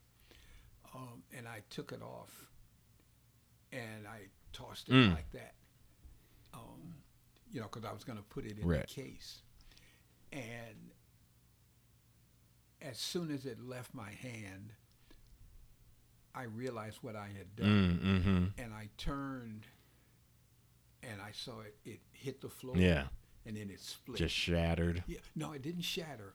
It split like right in half Oh, really? which was even worse. Yeah, you know, because you're thinking, well, maybe I could glue it back Mhm. together, but obviously Yeah. you can't.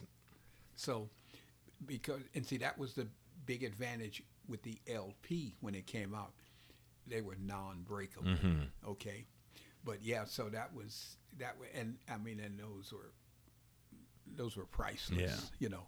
But the next time I um, became aware of Miles was, oh, through this Columbia Record Club, because they had a um, they put out uh, Roundabout Midnight, hmm and that was the first.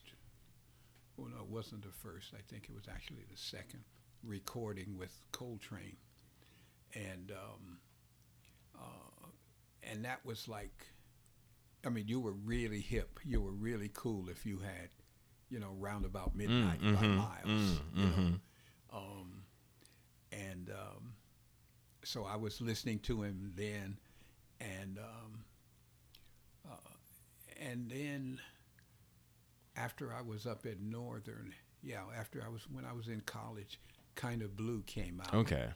and I mean, and that was just, you know, the icing on the Right, cake. right. Right. You know, it was uh, because it the, the the music was just so um, cerebral. hmm You know, um, and uh, in in fact, it was. I think it was recorded like with no rehearsals Oh, okay. Just- yeah.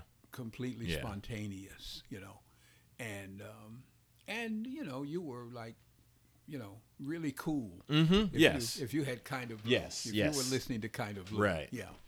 Um, and uh, and then the um, uh, you know we started hearing the uh, the recordings on you know on the Prestige label, Mhm. the other label, big label. Um, and and of- and of course the and the the the legend and the mystique of Miles was just growing Right. by you know just leaps and bounds. Okay, um, and uh, and you know and he he really he defined cool. Yes. you Yes. know. absolutely, no doubt about it. No doubt about it. Uh, and he was so clean hmm you know, um, you know everything. All his suits were tailor made. Yes, yes, and- they were. And, uh, uh, you know his ties and you know are just beautiful. Yeah. You know, um, and and I had an opportunity. I saw him in person probably I don't know half a dozen Okay, times, I guess, you know, in Chicago, Mm-hmm. uh, at festivals and clubs. I mean, he did a he played a festival, a fundraiser for the Urban League Mm. one time at Comiskey Park, Really? Mm-hmm. the old Yeah. Comiskey Yeah. The old Park. Comiskey. Yeah. Uh-huh. Um, and um, uh, and I think we I think we saw him also down in San Diego. Mm. Yeah, we saw him down there at Jack Murphy Okay, Stadium. yeah. Yeah, it was outside there. Yeah. Was before Qualcomm. Sure. Yeah. Yeah. Um, but like I say, um, Miles was just he was just the epitome of Mm-hmm. cool. You know. Yeah. Yeah. And was there was there any affinity with you being from Chicago and him being from East St. Louis? Like, was there any type of Illinois Oh, yeah, connection, or or was East St. Louis just considered some like Mars as far as you were concerned? Well, no, it it was considered Mars, yes, because, um, well, but in a way it wasn't because after I went to Southern Illinois University in Carbondale, Right. Yeah.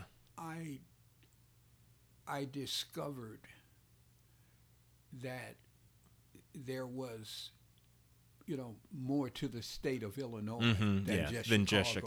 Chicago. Yeah, and see, my my horizon started to expand southward also uh, when I became friends with Lamont because he was from Danville. Mm-hmm. Danville. Yeah. And that's about 120 miles, 140 miles south of Chicago. Yeah, and Okay. and so, so the, the the listeners are aware. I mean, you know, Lamont is a, a friend of yours still to this day. Correct. You- you- I I I feel like you two were talking on the phone yesterday. I, I feel Yes, like we were. get- yeah, yeah. I try to call him at least once a week, or Okay. he'll call me, Right. Because he has some real serious health Sure, problems. So sure. I like to, I like to keep in touch with Yeah. him and see how he's doing and and everything. Yeah. So so he he is your version of, and y- you will not understand this reference, but some of the people that are listening, John Charles will understand this reference. He's he's he's your version of Hank Mardukas.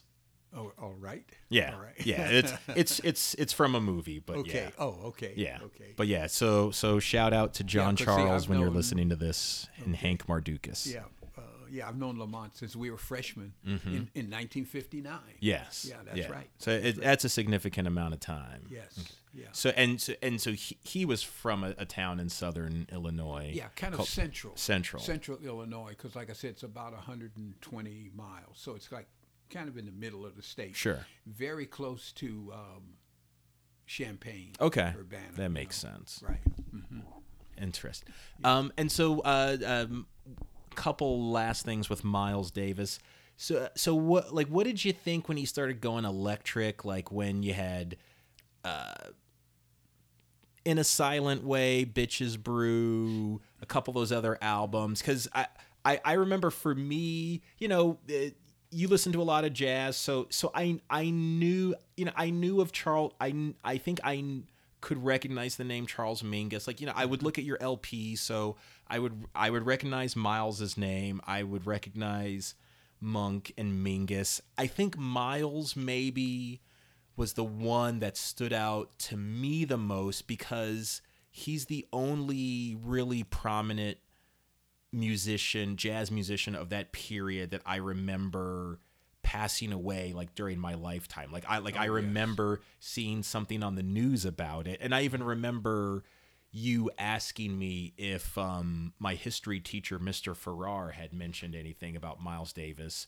passing away. But then I also remember when you had a copy of his autobiography because you know I would I would flip through it and then the thing that always confused me was that I would see the pictures of him when he was young you know with with the processed hair and the, and the crisp suits and the skinny ties and then I would see the pictures of him when he was older with the big sunglasses and the really long hair and like the sequined jackets, you know, and it, it kind of felt like young Elvis, old, you know, like pre-army Elvis, Vegas Elvis, Right, or right. you know Ed Sullivan Beatles and then Abbey Road Beatles, and I was like, wow, like how, how are these two people the same? Um, you know, but I didn't really listen to the music really until I got to college, you know, and all the different guys that you know, you know that I knew, uh, Brendan and Ken and Jameson, and so like you know they would play all of his stuff, and so the the later stuff, I was like, oh well, you know, I mean, and it was jazz rock fusion. So Yes, so yeah. some of that other stuff, I was like, oh, I'm I'm in, I'm really into this. Like this is fun. You know, it's got electric guitars and reverb and Yeah, crazy right. drums, and then this other stuff like this. You know, this is old man music. So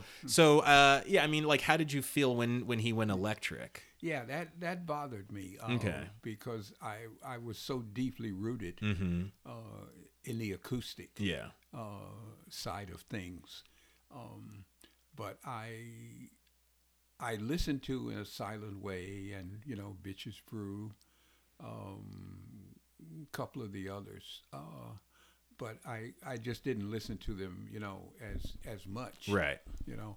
Um, but um, mom and I even saw him in person um, during that electronic period Mm-hmm. at a, a the Queen Mary Jazz Festival Mm, okay. down in Long Beach. Yeah. And um, I think Jack DeJohnette was playing with him, and might have been a couple of drummers, but um, uh, it was, it was, you know, I mean, particularly in person, it was still mild. Sure. Yeah. Okay. And uh, and I heard someone say one time that if you could play one of those electronic recordings and somehow be able to like parse out Mm-hmm. a, a, you know a lot of the, the percussion Yeah. and and chimes and Yeah. other stuff you know it was still miles Yeah. you know still was the same miles you know um, so you know I, I I I could still appreciate Sure. that part you know Yeah. oh I mean because he was you know he was still a, he was always a tremendous Right. musician Right. in fact I even saw him another time I think I saw him up at the Hollywood Bowl Okay. with uh, I think with Gil Evans. Yeah, and that was that was um, that was nice also. That was, Mhm. but that was even after the electronic period. Sure. Um, but um, I think Gil probably um, uh, had some influence there in terms of maybe bringing him back toward the mainstream. You know, although Gil Evans gravitated toward the electronic Yeah. piano and synthesizers as well. Yeah. You know, uh, just the just the nature of those guys because they were they were artists. Right. Yes. You know, they were they were creative. mm-hmm. You know. Yeah.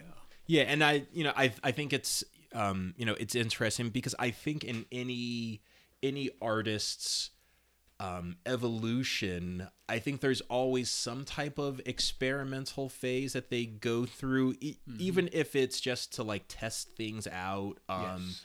and, uh, you know, and you know, sort of push the limits, and you know, it's the, you know, part of being the artist is not doing the same thing over and over again, and you know, and Right. you know, av- avoiding the the monotony, you know, and and I also think you know it's it's really interesting because you know there are there are certain um, fans who really gravitate towards the experimental music that certain musicians do, even if that's the thing that they're not really like that known for, or if they're not really into, if they're not into it that much themselves. Be, you know, so because like there there was always this um this uh this schism in the Beatles later really between John and Paul which had always kind of been there because you know they were both really trying to be the alphas but really as the group started moving towards the you know in the mid 60s um, when they really started taking this like very very experimental approach Yes. which produced Sergeant Pepper, which is you know commercially, you know, it's it's the most critically lauded album. Yes. Um, and what's super interesting is that Paul really loved Sergeant Pepper. Like he, you know, he thought it was great. It was really his idea. Paul was really the person who came up with the big concepts. John never really liked Sergeant Pepper. Like, you know, he he went along with it and he did it and and one of the big songs, well, uh, yeah, two of the big songs from that from that era were songs that he wrote. One was Strawberry Fields Forever. Um, Okay. And then the Okay. other is a day, which was released as a single. The other was a day in the life, which closes out Sergeant Pepper. They're very experimental, you know, just backward tape loops and cymbals and all this stuff. But at his core, John Lennon was really he was really more into the Chuck Berry, Buddy Holly school of rock and roll of just like, you know, it's a 3-minute song, get in, get out, you know, um but but so many people like really when they think of John Lennon, they think of Strawberry Fields Forever. They think of a day yeah. in a life. Mm-hmm. And and he actually was kind of even like annoyed by that because he used to say things like that's you know, that's what Paul does. Like, you know, mm-hmm. like even the song Yesterday, which was mm-hmm. really the first song that got people thinking of the Beatles as more than just a pop band.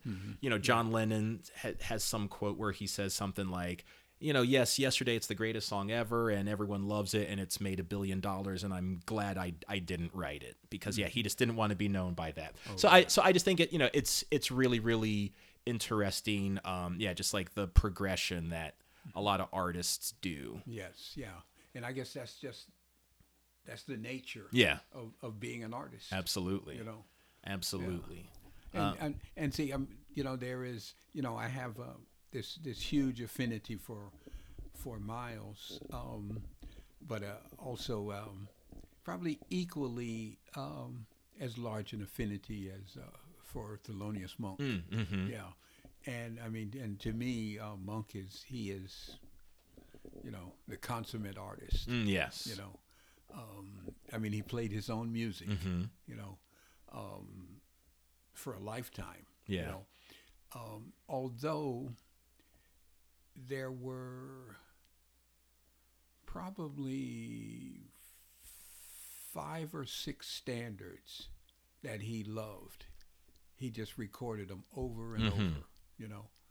Um, and one, the one that really sticks out in my mind was a tune called "Sweet and Lovely." Okay. Okay, um, he played that on the, the first record, I, the one I, with he and Gerry Mulligan Yeah. on it, um, and um, and then he was, you know, he was playing it like on a CD recorded in Tokyo Yeah. or somewhere. I mean, he just, but yeah, there were, um, uh, yeah, there were a couple of, uh, I mean, he even recorded Tea for Two, Mm, you mhm. know, um, which is about as ex- simplistic as you can get. Yeah. But I mean, but I mean, he made it swing, Mhm. you know. Yeah.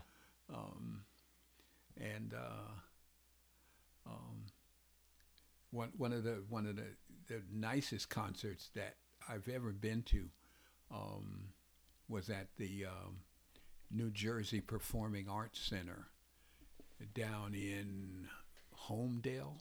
Okay. It's off the Garden State Parkway. Gotcha. Yeah. And Mom and I and Janice and Danny Mm, mm-hmm. went down there. I think it was like a Saturday afternoon or a Sunday afternoon. I can't, I can't remember. Um, and um, we saw um, the Modern Jazz Quartet, Duke Ellington, and Thelonious Monk, all on right on the Yeah. same bill. Very you know, nice. And that was that was really um, that that was really nice. That was really nice. But um, and see, Monk was um, he was eccentric. Yes. Yes. to say the least. right, right.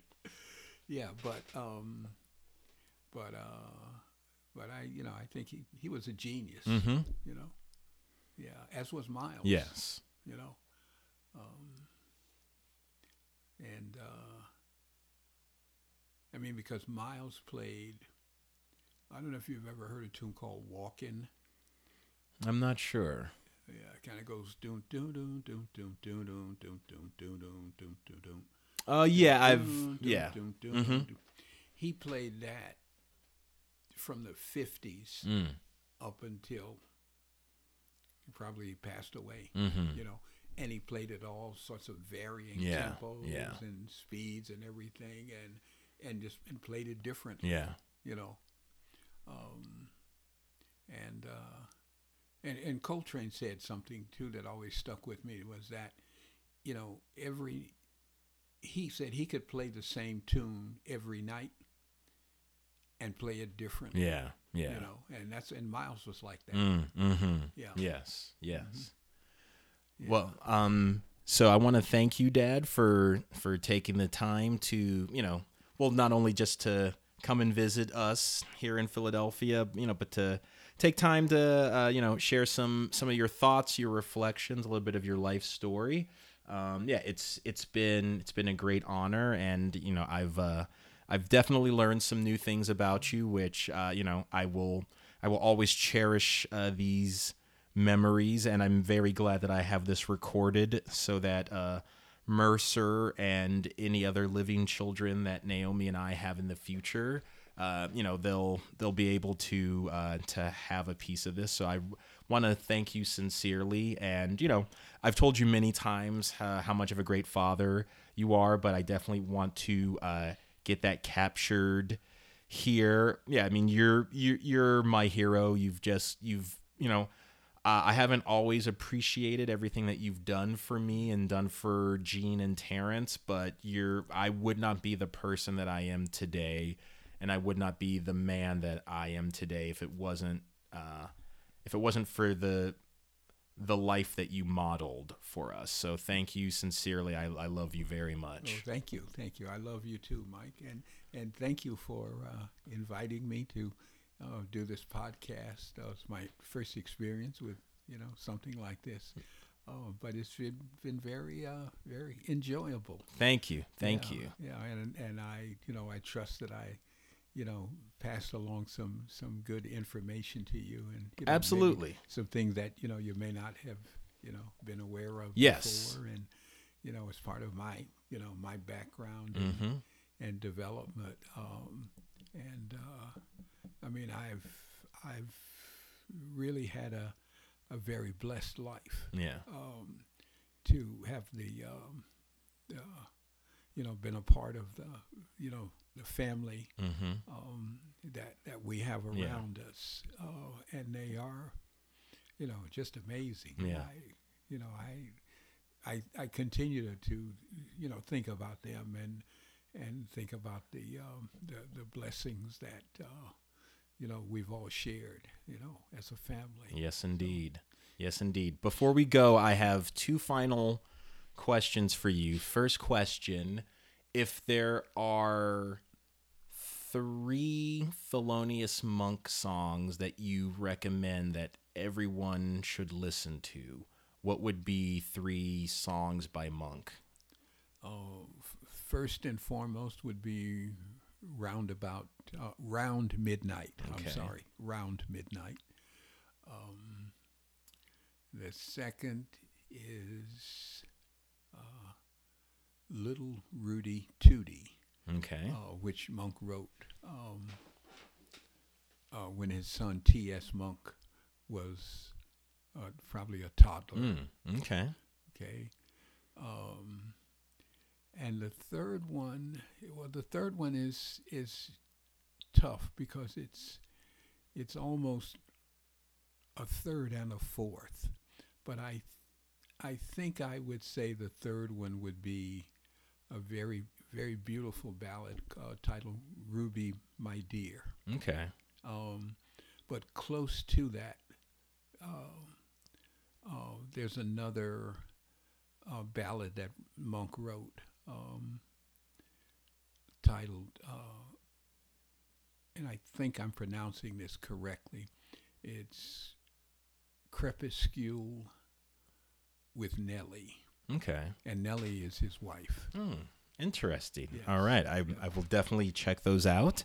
And if there are uh, three foreign films that you recommend that everyone see, what would what would those three films be?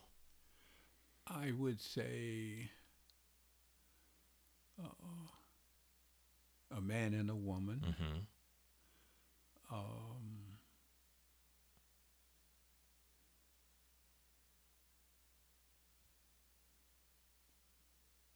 probably uh, day for night, Okay. and and I think um, Elvira Madigan. Okay. Excellent. Well, thank you very much, Dad. And uh, yeah, that's a wrap. So thank, Okay. thanks for coming down to the studio. It was Sure. fantastic. You're welcome. It's been a pleasure.